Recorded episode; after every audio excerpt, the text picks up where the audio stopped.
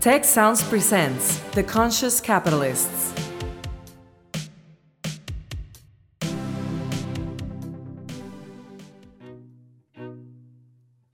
Hello, and welcome to The Conscious Capitalists, hosted by two of the co founders of the Conscious Capitalism movement and co authors of the Conscious Capitalism Field Guide from Harvard Business Press, Raj Sisodia and Timothy Henry.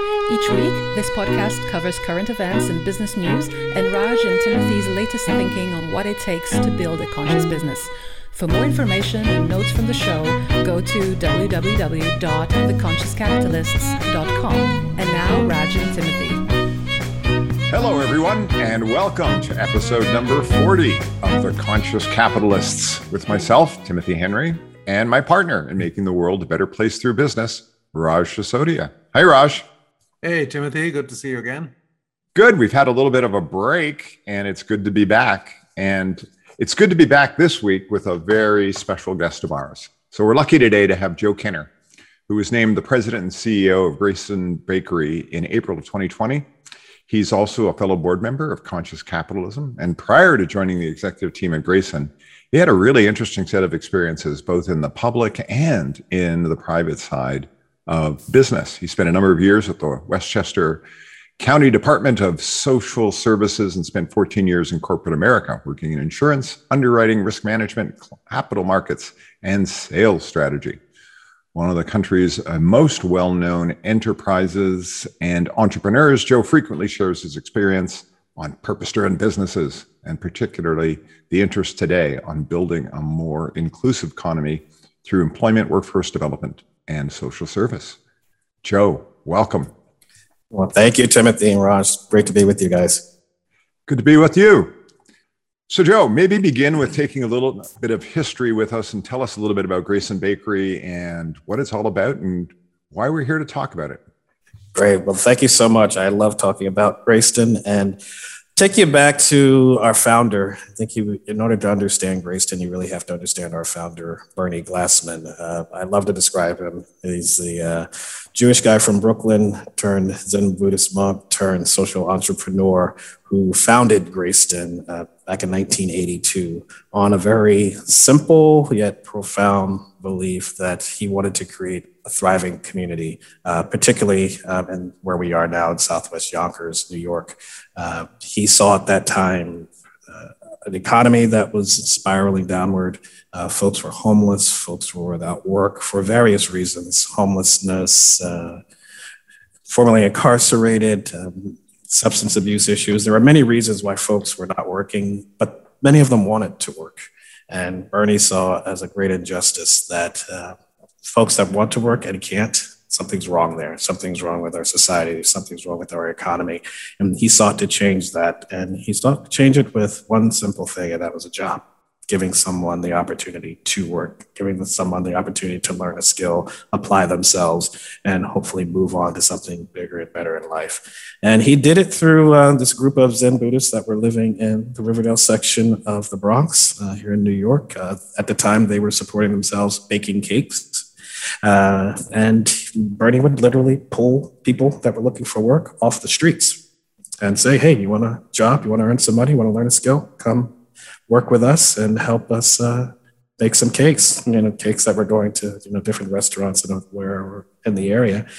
But uh, that's how we birth what we now call open hiring um, here at uh, Greyston.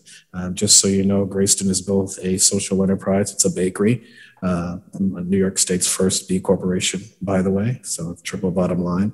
Uh, it is for profit. We support the, the likes of Ben and Jerry's. We are the brownie inclusions and you know in their five flavors. Uh, chocolate fudge brownie uh, naked, uh, netflix and chilled half baked uh, justice remix uh, all the great flavors uh, that have our brownies in it. We make those brownies for ben and jerry's and we also sell them in places like CAVA and Whole Foods and other conscious capitalism board member. so we're very proud of Greyston Bakery, but we also have a foundation that's focused on providing workforce development training uh, to the folks here in Southwest Yonkers, uh, giving them skills in emerging industries, both on the entry level as well as the middle skills level. Uh, and it's all built around Bernie's initial idea and foundation of providing hope, uh, giving people an opportunity. Uh, our new mission statement is very much focused on unleashing the power of human potential through inclusive employment, one person at a time. Um, and that's what we do both at the bakery and at the foundation. It's how do we get folks into the mainstream, get them working, um, and leading to a thriving, more prosperous future. And it begins with one job, but it doesn't start there. It's the wraparound services, it's the support. Um, and uh, we've been doing this now for nearly 40 years. And uh, our goal is not just to continue doing what we're doing and double down, and particularly this economy. And I know we'll talk about that later. But it's actually inspiring other companies to do what we do at the bakery. Uh, open hiring is uh, a very simple, again, yet profound uh, model for bringing folks into the workforce where you just put your name on a list. And when the next job becomes available, you get it. Uh, but it's really it's for people that are looking for hope, people that are looking to yeah. uh, say, you know, I've been turned down from every job, and you hear this from our bakers all the time. I wasn't, didn't have enough experience. I wasn't male enough. I've heard that before, um, or I didn't know how to interview, whatever it might be. Uh, folks didn't. I I always say we don't give people a second chance. We give people a chance. We give them an opportunity, and you hear that all the time from our bakers. But open hiring opens that door and it's just a matter of saying have i resolved i want to be successful? Do i want to work? If the answer is yes put your name on the list. When that job becomes available you get it. No questions asked no background checks. We don't do interviews. It's it's an amazing model for bringing all types of folks that are uh, on the sidelines in this economy.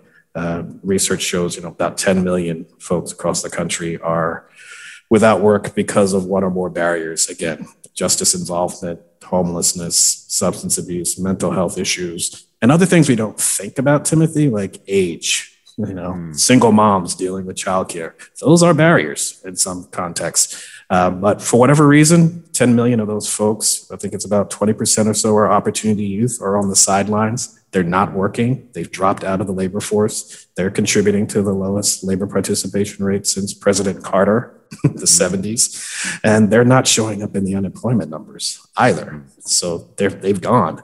We want to bring those folks back in. So our 10 year vision is really to see our model replicated, to get people trained, to bring them into the workforce. And we believe if we can just get 40,000 jobs of that 10 million into the workforce, that's about $3 billion of economic impact for this country and that's a conservative number because that doesn't include any kind of yeah. it money multiplier in there. Uh, so there's money on the table if we can just open the door to folks that want to work, but for whatever the reason is, they've been excluded from this economy. We want to change that. Well, I love that uh, that mission you've got, and I love the way you're trying to approach it. And I think one of the questions that I would have is um, maybe take us through you know how the process actually works for you folks which is one piece and then second that this is about the whole person it's not just about getting yes. a job tell us about the process and then how you try to address the whole person yeah, it, it's it, again, it's a very simple process, and and we believe, and, and, this is what we say to companies: we want to invest in keeping people in as opposed to keeping them out. So the process is very simple. You have a one-page uh, form that you fill out. We don't call it an application; it's a form. It's your name, address, you know, contact information, phone, email. We ask you some questions in terms of your interest in other trainings that we do offer, and you submit that and you get added to our job list. And, and again, it's driven by production and, and the needs of the organization. But, you know, on average, about six months is usually the wait time. And we have about, I think it's 100 or so, 115 folks waiting on the list now. Uh, but, you know, within six months, you get a call. And that call is, hey, Timothy, you put your name on the list. Uh, a job has become available for our AM or PM shift. We have 12 hour shifts, seven to seven. Mm. Yeah. And we'd like for you to come in. And that day of orientation, that first day, is your first day on the job. That's your first day of earning a wage. It's your first day of, you know, having access to a union that we have there, getting healthcare benefits, 401k, and you begin what is a six to nine month apprenticeship program. And so you're learning the operation uh, you're learning what it means to be a part of the Greyston family. Um, and, you know, six to nine months, you actually graduate And we do uh, back in the day, I should say pre-COVID, we would actually have a graduation ceremony. It was almost like a mini wedding reception where we celebrate you and we celebrate some of the folks that have graduated from our workforce development programs. Uh, we now call that the Greyston Employment Opportunity Center. And we just celebrate your accomplishment, whether you graduated from the bakery apprenticeship or whether you learned, earned a you know nationally recognized credential through our employment opportunity center your family's there yeah, you know, people that you know, friends are there. The whole Greyston team is there, and we're just simply celebrating uh, this accomplishment. Uh, but um, it begins a journey, and we want you to either grow within our organization. About 25% of our folks at the bakery have come through either the apprenticeship program or our employment opportunity program. So we're excited about that. And but we, if that's not mm. the path you want to take after two years or so, we would love to, through our employment opportunity center, place you somewhere else uh, where you can continue to thrive, where you continue to grow. Because if we start with the premise that if not for Greyston, you wouldn't even be working, uh, that says something about the, the, the, things that we're providing to these folks here that, uh, you know, the bakery has given you that first step. Yeah. Now you can take the next step. And I always say we have about 100 folks at the bakery, uh, 70 of whom are the open hires. Um, that's about as much as I can hire at any given point in time. Wouldn't it be awesome if I had five, 10, 50, 100 more employers like Greyston doing the same thing, providing the same opportunities? What could that do? What kind of economic adrenaline could that be to uh, an economy like a Yonkers, like a Rochester, which is where we are, or a Baltimore or Chicago? Yeah. We could we could really change this country for the better. Well, we share a common client because I, I pushed one of my clients, the body shop, over yes. towards you guys. And we yes. had the CEO on uh, a couple of months ago, and he actually brought it up that, you know, they were into open hiring. So tell us a little bit about how a company like the, you know, like the body shop approaches you and, and how do you end up working together and, and what does that look like when you do try to take it outside of the the the normative model that you've got. Yeah, it, it, was great working with you know the team at the Body Shop. I mean, one, just another like-minded, purpose-driven organization. I think that has to be the start for a conversation like uh, replicating open hiring. They call it inclusive hiring, by the way. Uh, they started in 2019. They did a pilot of open hiring in their the distribution center in Raleigh, North Carolina. Uh, the results were incredible. They, they provided just over 300 opportunities over the course of the seasonal work that they were hiring. And they found that, you know, their turnover rate was cut by nearly two thirds. Productivity, if you think about it, units per hour went up about 13%. It was so successful in 2019 that they've decided to roll it out to their retail operations in the US and Canada. You'll appreciate that, Timothy. They rolled it out to uh, US and Canada. And the feedback that we got these past uh, few months. We did some analysis, talking to the folks at the distribution center, talking to the folks in the retail opera- operations. Most of these folks, about half, were not working, probably for a year or more.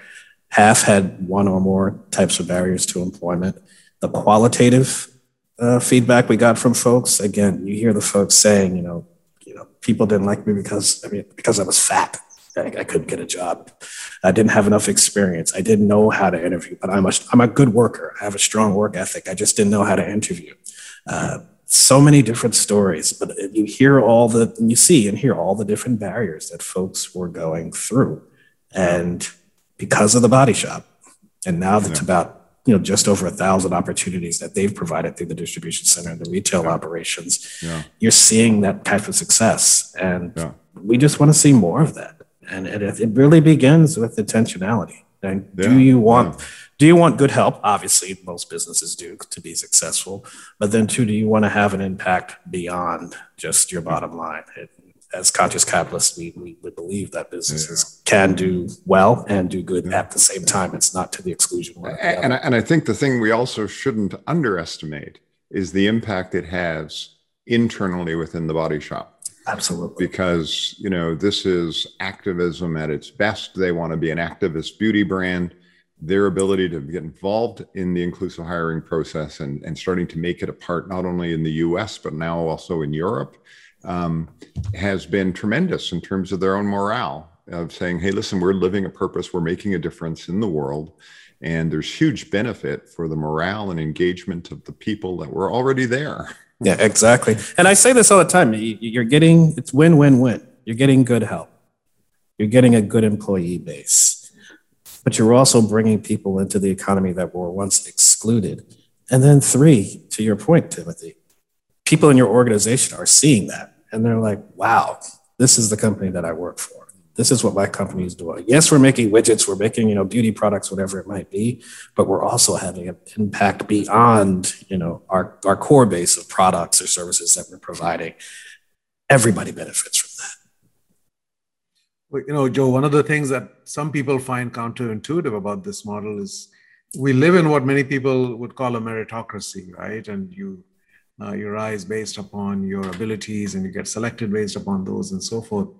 But there's also a trap in that. And it's sort of a self reinforcing cycle of who is able to meet those thresholds and so forth, right? And if you go too far in that, you end up excluding.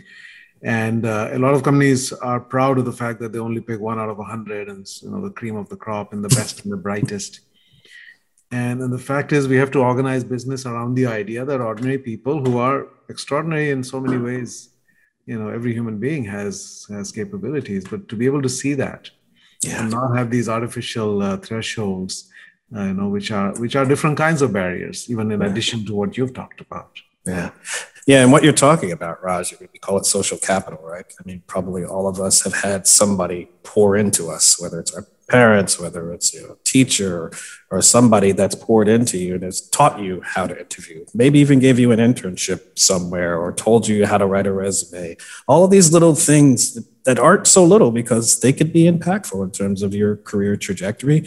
A lot of folks don't have that. A lot of the folks that we work with, they don't have that social capital. We are the people that are you know, giving them the the tools to succeed. Here's how you interview. Here's how you shake hands. Here's how you look at somebody in, in the eye um, in a conversation. All these little things. How do you deal with conflict, right? Uh, that you learn in these in, in these different settings. And, and, again, it's all about. I think we uh, we had talked at one point in time. You know, Raj Chetty and his research. You know, it shows like where you live, the people that you are around.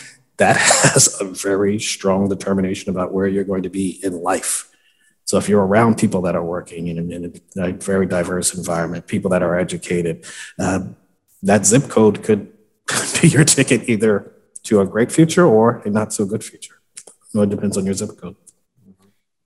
I think that's such an important point. This whole idea of, um, you know, it, it immediately gets into a whole question of social justice and equality. Because listen, you know, I know darn well that my children, um, you know, have four legs up on somebody who's you know born and brought up and raised in Yonkers. You know they've had an incredible set of opportunities that I've fortunately been able to help provide to them, and um, and I think it's you know it's so easy for us to lose context around you know it isn't a level playing field it isn't mm-hmm. really a meritocracy even for some of those essential jobs and um, so I, I, just think what you're doing is so important, and and it raises you know this question about the whole person. I mean, this isn't just as yeah. you say about whether I can give you a job, but it's it's about self-esteem. It's about learning about how to manage their money. It's about you know it can be about parenting.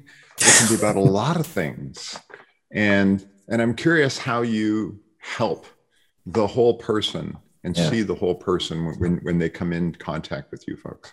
And, and, what you're getting to, Timothy, that's the whole idea of what we call inclusive employment. That's why it's in our, our mission statement. We just had a town hall yesterday, and we had a, an hour long Q and A, and we were we were all struggling with this term, inclusive employment, and what does it really mean? And it means what you just said. Yes, we lead with our open hiring model. We want folks to replicate open hiring in whatever form. You know, the purest form is open hiring because we don't ask any questions, we don't segment any groups but if you want to hire single mothers, if you want to hire the formerly incarcerated, go for it. The idea is we want to bring people into the economy that were excluded, but it cannot stop there. I mean, if anything that COVID has taught us, and I say this all the time as well, is you know we are seeing the at least in our organization. This is the evolution of human capital management. This is the evolution of human resources where folks are now talking about, am I safe in my organization? You know, you know, do I have the tools to be successful from a training standpoint? You know, what is the career path uh, for me here?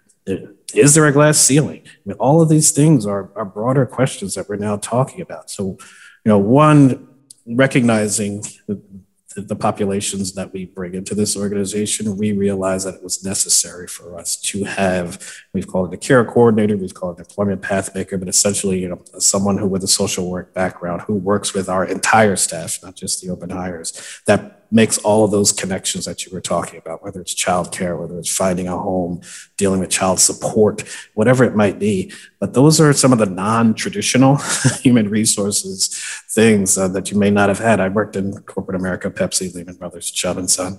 Um, those were things you didn't really talk about with human resources. But those are needs that your employees have that actually impacts their productivity. It actually impacts whether they come to work, first of all, if they come to work, do they bring their whole selves to work?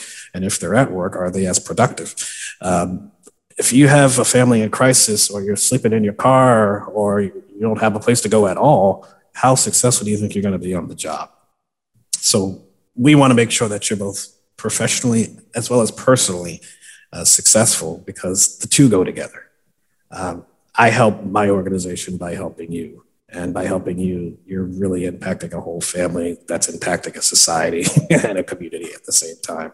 So there is this linkage here that is, to me, important to make. Um, and for us as an organization, that's what we've committed to, um, for at least for our 10 year vision is inclusive employment, stakeholder capitalism, and bringing folks into this economy in a way that's going to be impactful and meaningful for folks who are just looking for the opportunity. You know, Joe, one of the powerful aspects of uh, Greyston are the stories. And I've, of course, heard a number of them, including uh, Dion Drew, who spoke at our conference yeah. in Philadelphia yeah. a number of years ago. And still with us. Still with you and doing well. I mean, his story was very, very inspiring and uplifting. And I know you have others. Would you like to share a story or two that particularly moved you? Oh, there is just the beauty of it all is, you know, they're 70 and more because there are people have been, been through the organization uh, over the years. We just uh, we worked with a group of students from Westchester Community College who put together a documentary on three uh, with one person in focus, but it was three of our employees. The documentary is called Wide Open Dreams. It, we did a preview about a month or so ago.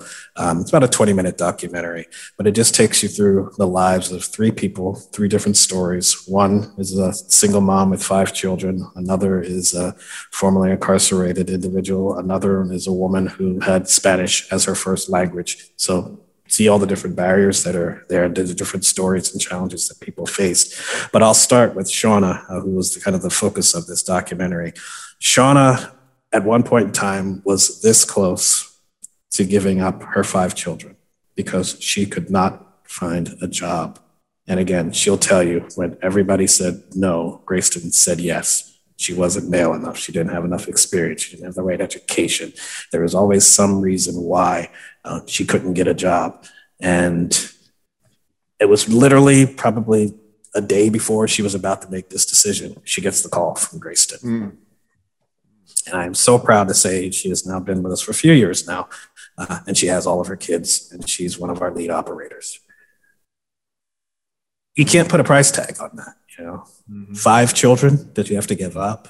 Uh, for a mother or any parent, but for a mother particularly, to have to even think about that is just incredible. And again, somebody who wanted to work, she just wanted to support her kids. Mm. Um, she just wanted to contribute to you know to our own family, and you know no one would give her that opportunity, but Greyston did.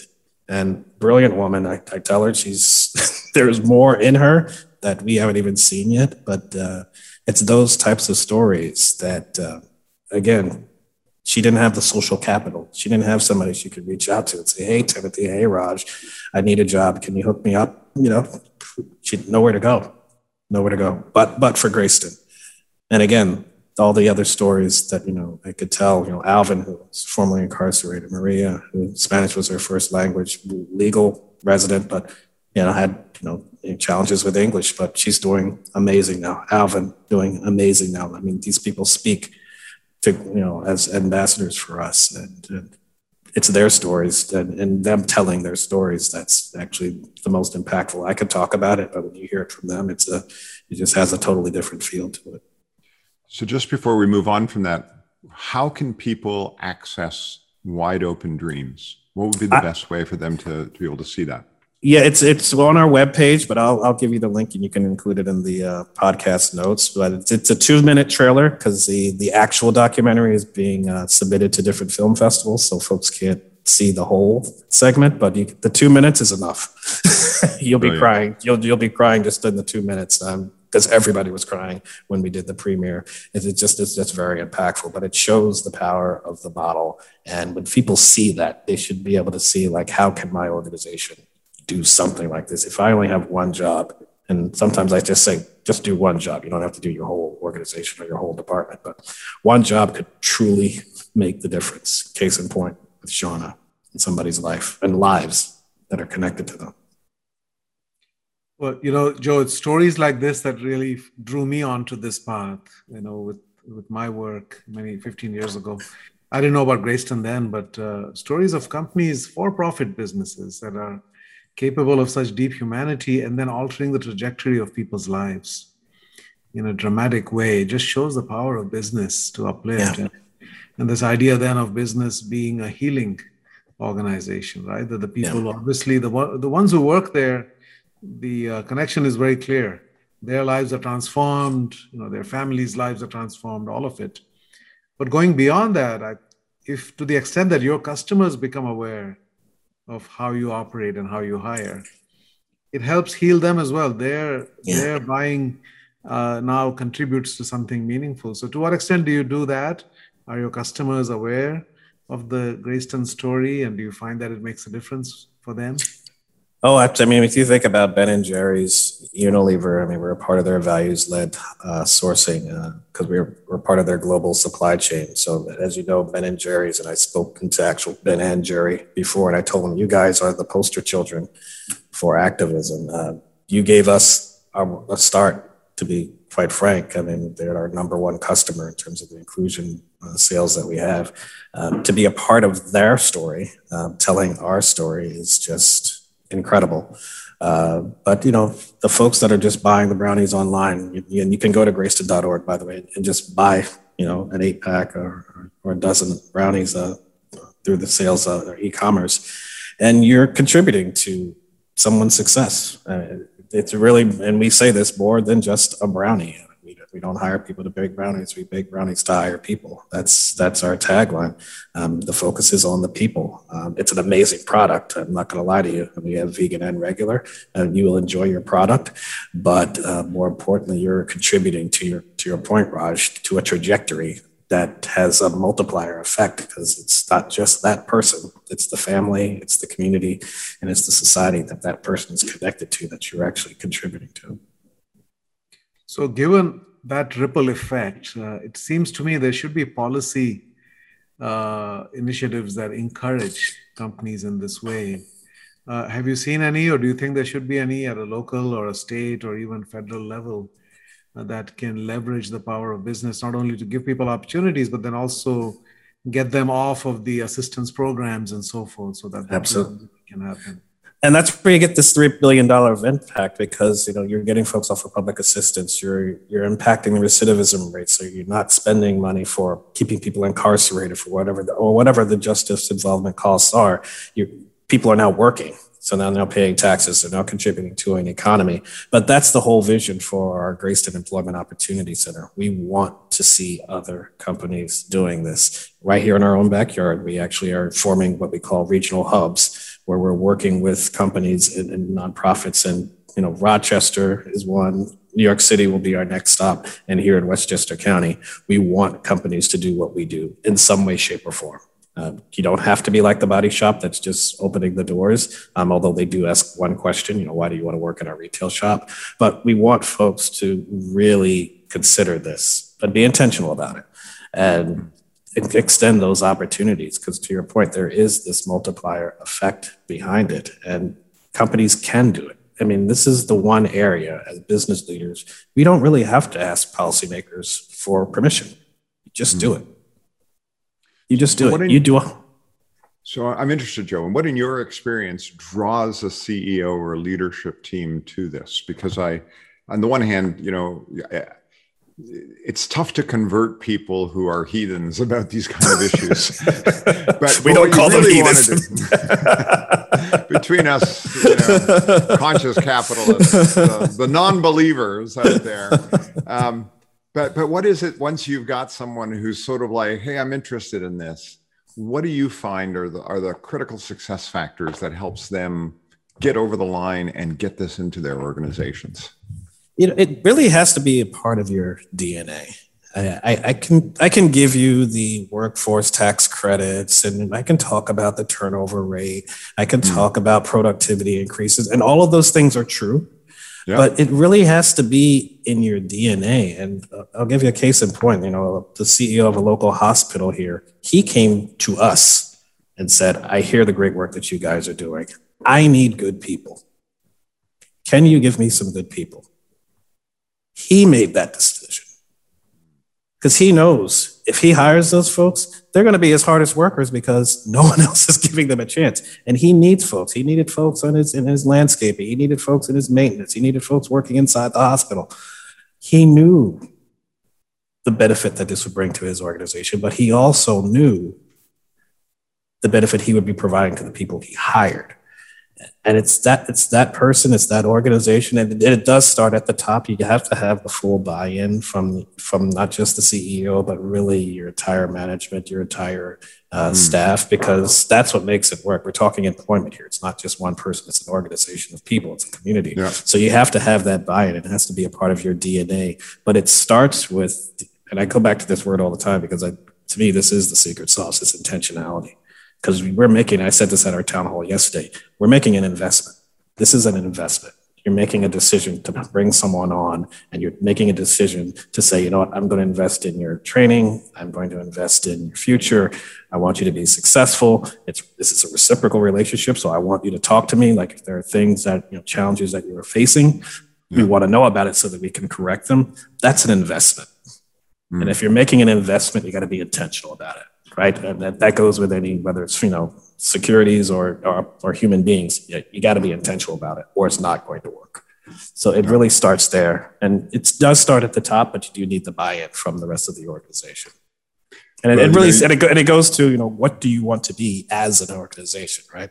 Yeah. Uh, so yeah, yeah, people like the Body Shop, it's easy. People like you know, Rhino Foods, it's easy. You know, Unilever, it's easy because they've already that's just part of who they are, um, and that's really it at the end of the day. It's intentionality. Well, you mentioned there, the number earlier. Sorry, go ahead, Raj. I was going to say, are there people who, having uh, been through uh, your program and having had the doors open and taking that first step of the uh, ladder, then want to go into, for example, entrepreneurial direction? They want to start a little thing of their own. Um, are there any avenues that you help uh, them get onto in that direction in terms of entrepreneurship? I think entrepreneurship is going to be the next phase of where we go uh, within our organization. Uh, and, and, you know this, Raj. You know our history. There was a time when Greyston had, you know, low income housing portfolio. We had, you know, a child care center, and it was all taking this holistic approach. We've uh, recently divested from those uh, industries because we've evolved to being more of an inclusive employer. Uh, but I think that's going to be the next phase, you know, maybe the next 10, 15 years where folks are going to be looking at, you know, what we're seeing now in our whole economy now. Businesses are being created that we didn't even know about right? You know, when I grew up, uh, you know, you it was more functionally focused. You want to be a lawyer, you want to be a doctor. Now it's just you want to be a thinker and an analytical person who collaborate and create some business that no one ever thought about, you know, a year ago, five years ago. So I think that's where folks are going to be drifting. But right now, it's really about getting folks just into the economy, getting them working and again, you talk about stories. We've had people that have worked at our bakery for several years that are now working at one of the uh, fuel companies, the local fuel companies here uh, on the docks, and you know, supervising position, doing very well. Um, been there for six years, but, but was mm-hmm. locked up for 20. But Grace Greyston gave him that opportunity and now he moved on to another job. And who knows what folks will do? Uh, what we don't want to do is steer people into what we think is right for them. We want them to go where they think it's right for them and give them the tools to succeed in that in that environment. But I do think entrepreneurship, particularly with the youth, I think is probably going to be something that um, will be a focus. Not I wouldn't say immediately, but I think in the next you know, 15 years, you know, 10 years plus, I think that's where folks will be drifting towards. You know, at the beginning of the show, you mentioned that there were 10 million people not yeah. in the workforce. Yeah. And you look around at the headlines over the last couple of months, and everybody's talking about the worker shortage. There's not enough workers. And then trying to point the finger and blaming it at minimum wage things or other efforts to shore up people at the bottom of the pyramid in terms mm. of their mm. their financial situations that they've suffered through with the with the COVID. Um, without getting into the politics necessarily. We can. But oh, okay, maybe, maybe a little bit. Um, how would you describe, you know, like like how do you see the world when you're on the one hand going, listen, I've got a hundred people waiting for six months to get a job, and then I'm reading these headlines in the Wall Street Journal that says we've got a worker shortage, unlike anything we've ever seen. Yeah, yeah. So if, those if, dots for me. if, if, folks are listening to me, I'm shaking my head right now because it, it it it burns me up when you think about it. So do the simple math. You know, research shows about 10 million not in the workforce for whatever barrier of employment. Latest BLS statistics say there are 9.2, 9.3 unfilled jobs in this economy as of you know last month or whatever the most recent statistics are. 9.2, 9.3 unfilled jobs. 10 million not in the labor force. What's wrong with this picture? That want to work. So, what is this labor shortage then? Uh, for me, and the question I always ask is it a labor shortage or is it a company outage in terms of how they're recruiting mm. and where they're looking for people to, to work? Like, where are you sourcing your talent, first of all? And are you looking at these populations where folks are saying, I want to work?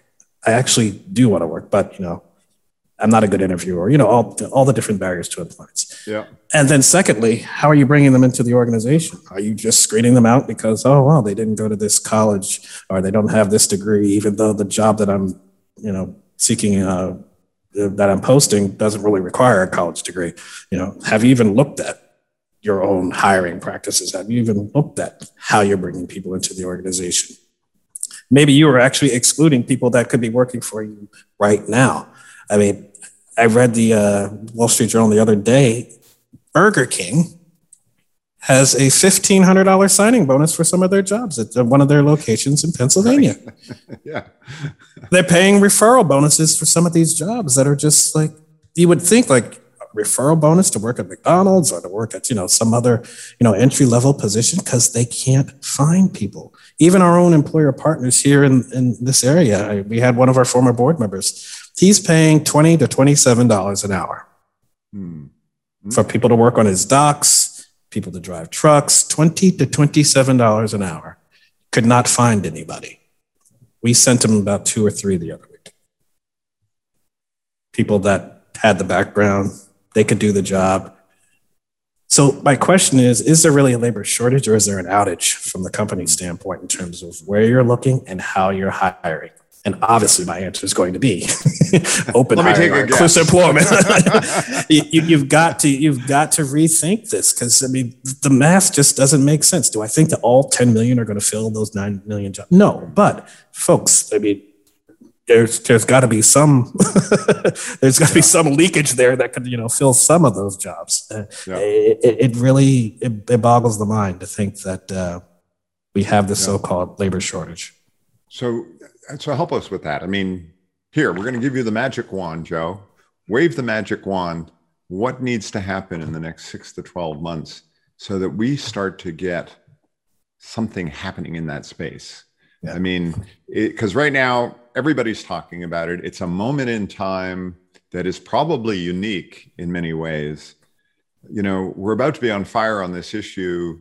How do we blow the flame on the little on the little flame you've got and blow on it and make it into a bonfire.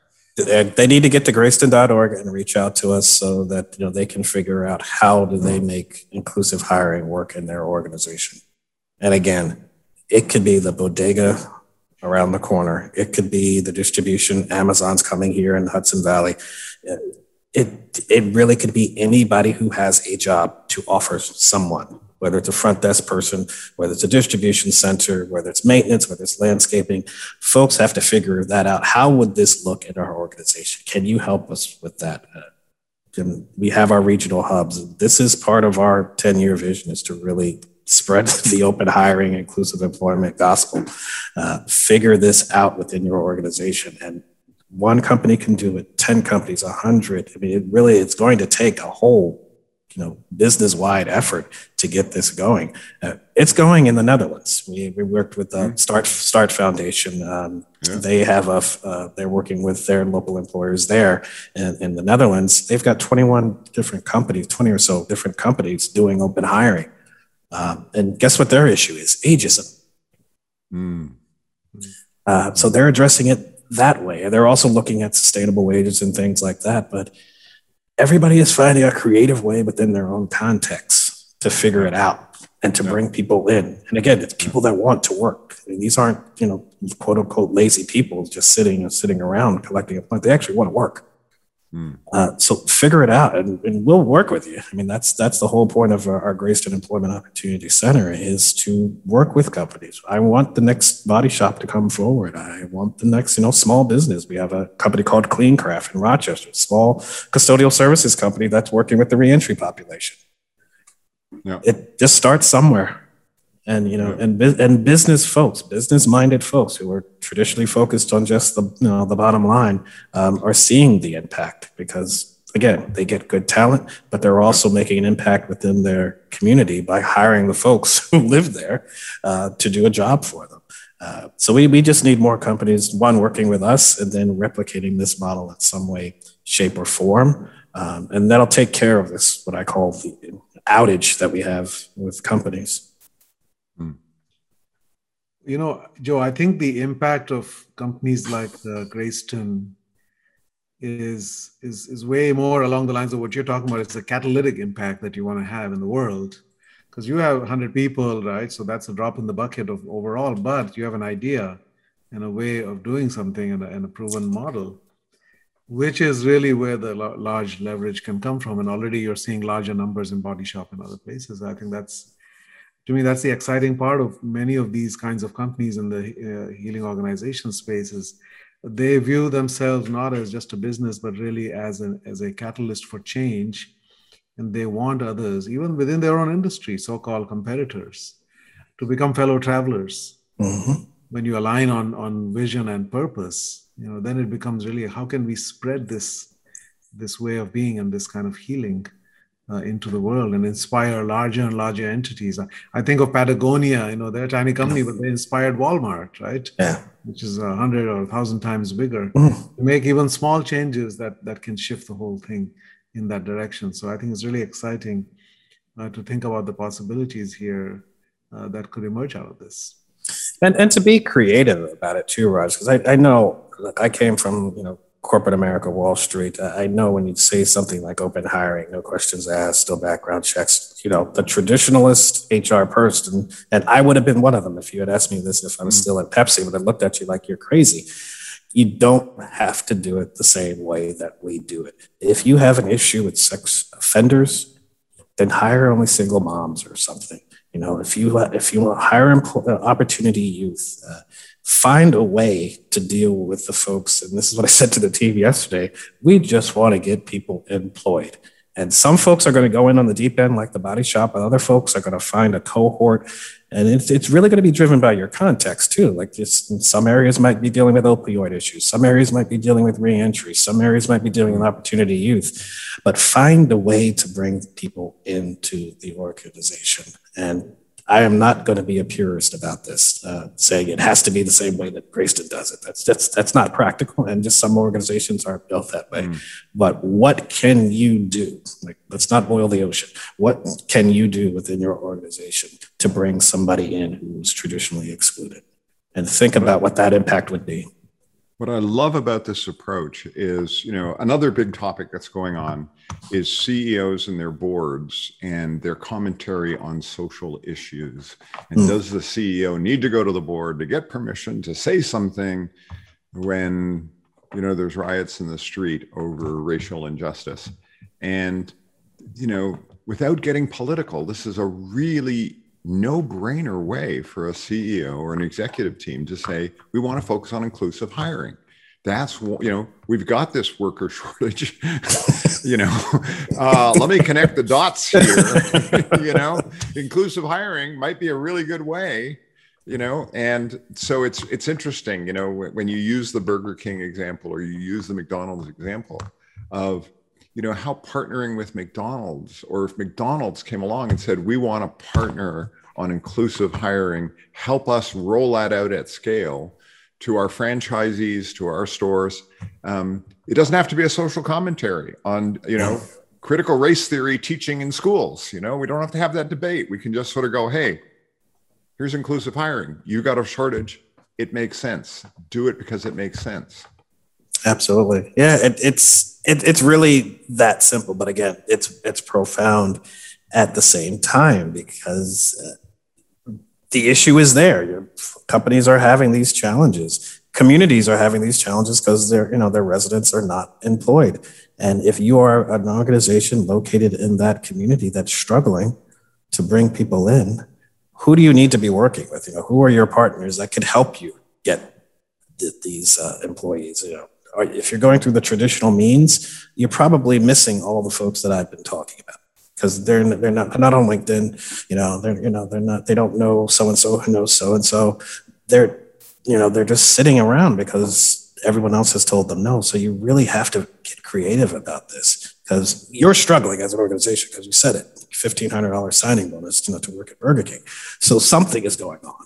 something is going on and something some innovation needs to take place somewhere because the traditional way clearly is not working i mean we're seeing wages wages going up. We're seeing these sign-on bonuses. We didn't talk about referral bonuses. That's a new one now. I mean it's it's amazing all the different tax that these companies are taking uh, to get folks into their organization but that just doesn't seem to be working. So there has to be another way. Yeah, it's one thing to get them in, and then once they're in, if they have the same experience that people had before them, you know, then it's going to remain a revolving door, right? So I think we have to rethink the whole nature of work and what we are doing to provide absolutely meaning and purpose and growth and joy and respect and dignity and fulfillment. Because as a lot of research, including Gallup, has shown, the number one driver of happiness and and contentment is a so-called good job. Mm-hmm. Work, reasonably paid in the company of people you care about and so forth and so the whole move towards a living wage for example which unilever has done not only for itself but for all of its suppliers.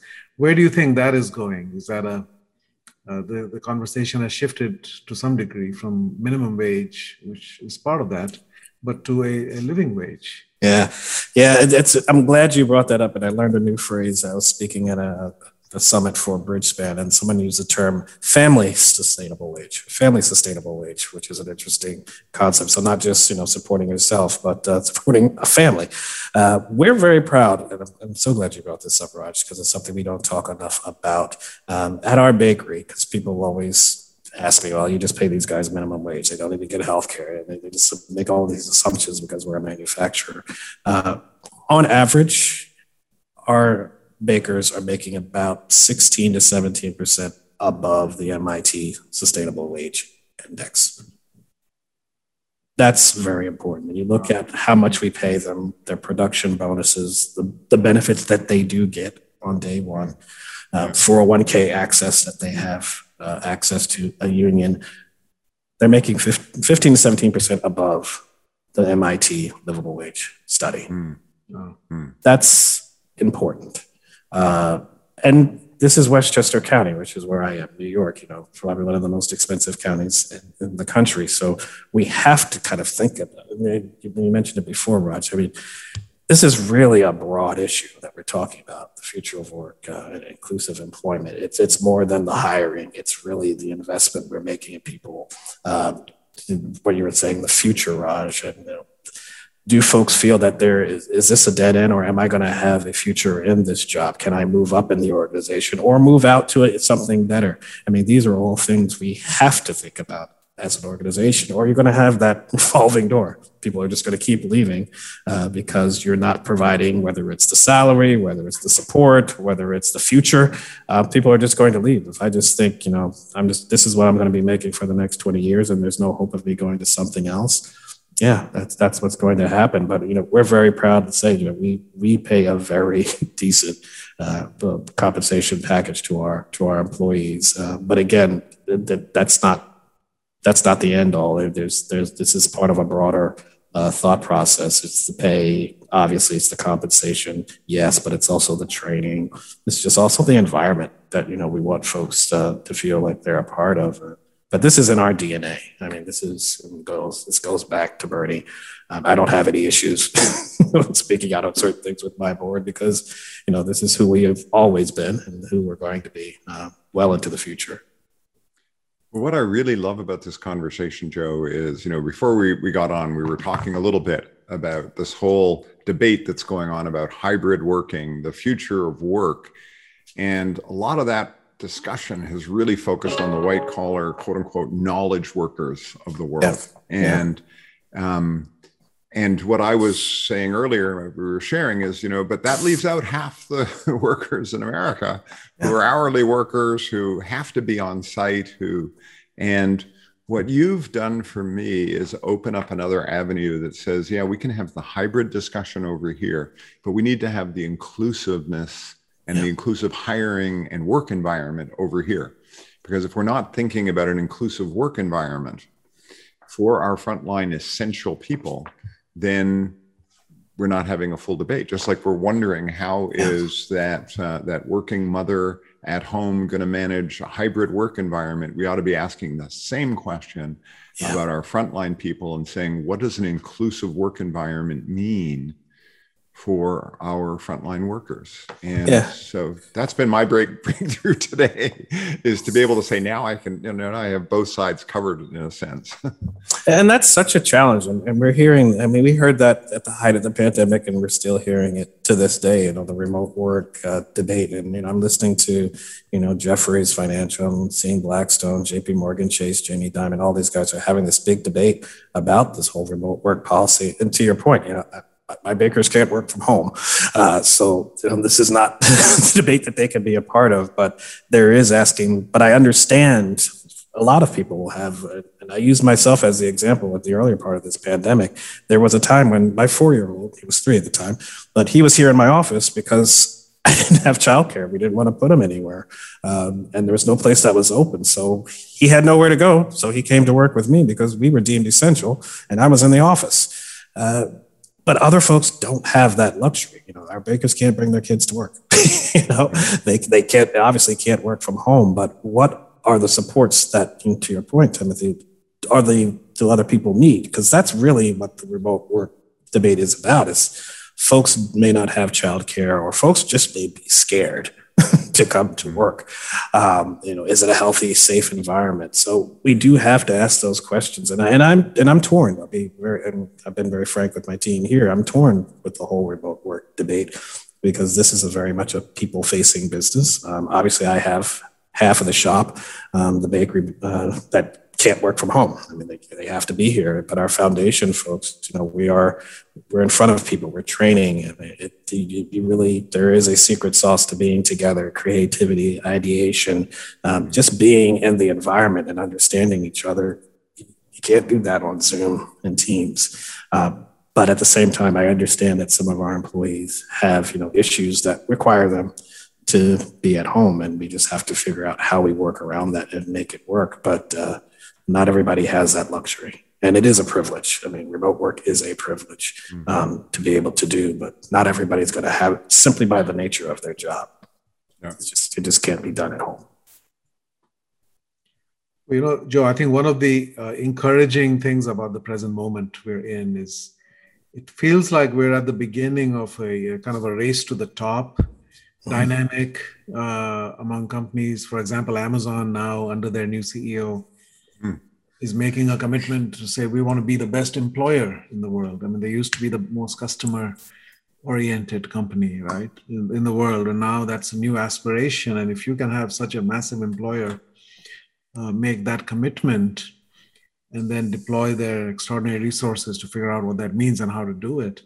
And, and that's in response to some of the, you know, you might have seen the big New York Times article about how they manage their warehouses and how they actually want high turnover and they don't promote from within. And you know they give bonuses for people to quit not to come in because they want to hire new people at, at the lower wage and so forth. I think all of that mental model i think is shifting.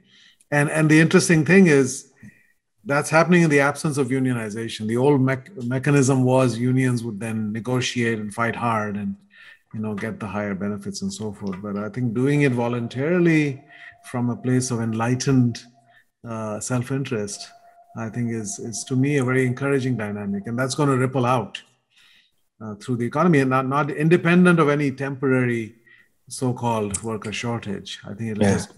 sort of the new normal. That's what I'm hoping.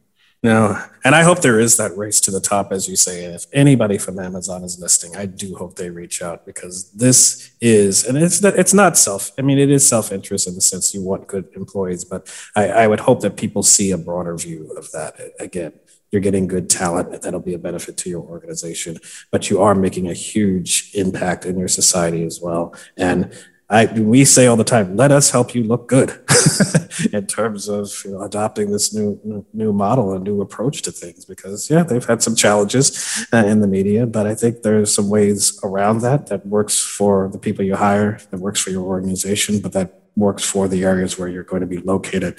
So as we race to the top, I, I do hope that they look to us, to Greyston, to help them along that journey. So Amazon, call me.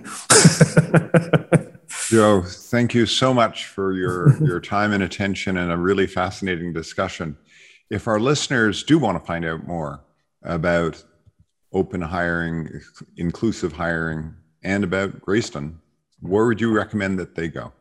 Please go to our website, uh, greyston.org. Uh, they can donate there, they can buy brownies there, they can learn about how to replicate the model. But greyston.org is where they should go, and we'd be happy to connect with them and sign up for our newsletter so that they can be uh, informed of the latest happenings. Brilliant. Thank you so much, Joe, and thank you, Raj, and thank you to our listeners. Uh, really, if you enjoyed today on whatever channel you're watching or listening, please hit the subscription button. And if you have any thoughts or comments that you want to get to Raj and I, then you can at theconsciouscapitalists.com.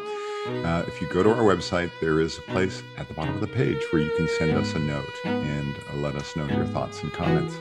Again, thank you so much. It's been a pleasure. Thank you.